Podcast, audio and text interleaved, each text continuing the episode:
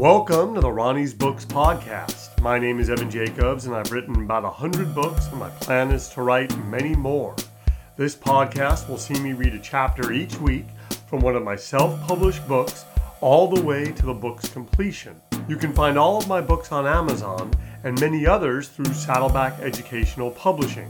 Those links and more are available in the notes for this show.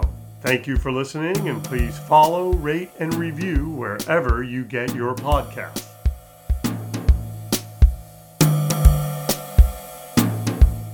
Hello, everyone. My name is Evan Jacobs, and welcome to another edition of The Best Days of My Life, reading this book. Um, we're reading the, the book After Errol.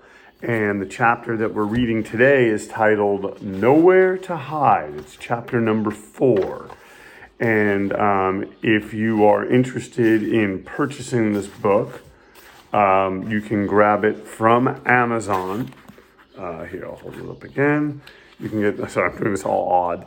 Uh, you, you can get this book from Amazon. Um, and if you could follow along, or you could read it and get ahead, or read it all. I mean, it's a fairly extensive, you know, it's like seven hundred something pages, but the type is, you know, kind of big on the page. Um, these, these, each book is about five to six thousand words.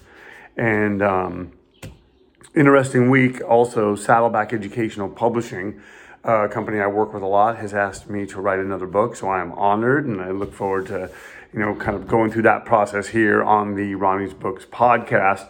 You know, the, the podcast is either me reading one of the books I've self-published, or it is the, just the process of me writing and sort of talking through it. Anyway, uh, we're reading The Best Days of My Life, nineteen eighty-four to nineteen eighty-five. That's the name of the main book. The book inside the book, because there's twelve books, is titled After Errol. And the chapter that we are on is four, and it is titled Nowhere to Hide. Sort of like from that, that because I was listening to a lot of this music back in the eighties, and, that, and this music, I believe, is from the sixties, maybe seventies. Um, the Nowhere to Run, the Nowhere to Run to, baby, Nowhere to Hide. That's where the chapter gets its title from, because Errol is currently um, not able to do anything because somebody is after him. Isaac Hughes is mad at him, and Errol doesn't feel that he can hang out with anybody because nobody really wants to hang out with him because Isaac wants to beat him up. So Errol was in the living room with his dad. He was watching a boxing match on T V. Both fighters were really bloody. That didn't stop them. They kept throwing punches at each other. They kept landing too. Errol's dad loved it. He held up his hands. They were balled into fists.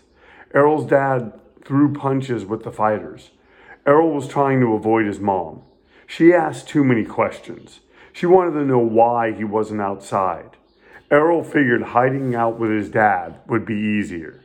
So his dad started. Andrew says Isaac wants to beat you up. Yeah, Errol said uncomfortably. It's not really that bad. He just got mad at me. Isaac's always getting mad at people. I could show you some moves, how to defend yourself. Errol's dad didn't take his eyes off the T V as he spoke. He continued throwing punches. Oh no, it's okay. I don't plan on fighting Isaac. He's way bigger than me. That doesn't matter, Errol's dad. That, that doesn't matter. Errol's dad looked at him. I'll give you a piece of advice. If you think somebody's going to hit you, hit them first. Right on the nose. Okay, that'll make their eyes water. They'll be surprised that you didn't hit them. It will give you a lot of time to run away. Errol's dad continued watching the boxing match. They didn't talk too much after that. Errol finally went outside. At first, he just stood in front of the house. None of the kids on his block were outside. This was rare for a Saturday. Errol wanted to ride his new bike. He didn't. Errol was too scared. If he ran into any of the guys, he didn't want them to give them reason He didn't want, if he ran into any of the guys, he didn't want to give them a reason to mess with him. Walking down the street, Errol felt like he was in a war zone. It was eerily quiet. He felt abandoned. Any minute now, he expected Isaac or someone on his block to ambush him. Errol decided to go to Jerry's. He didn't know if he was home. Errol didn't want to go home and call him. If he did, he probably wouldn't come back out.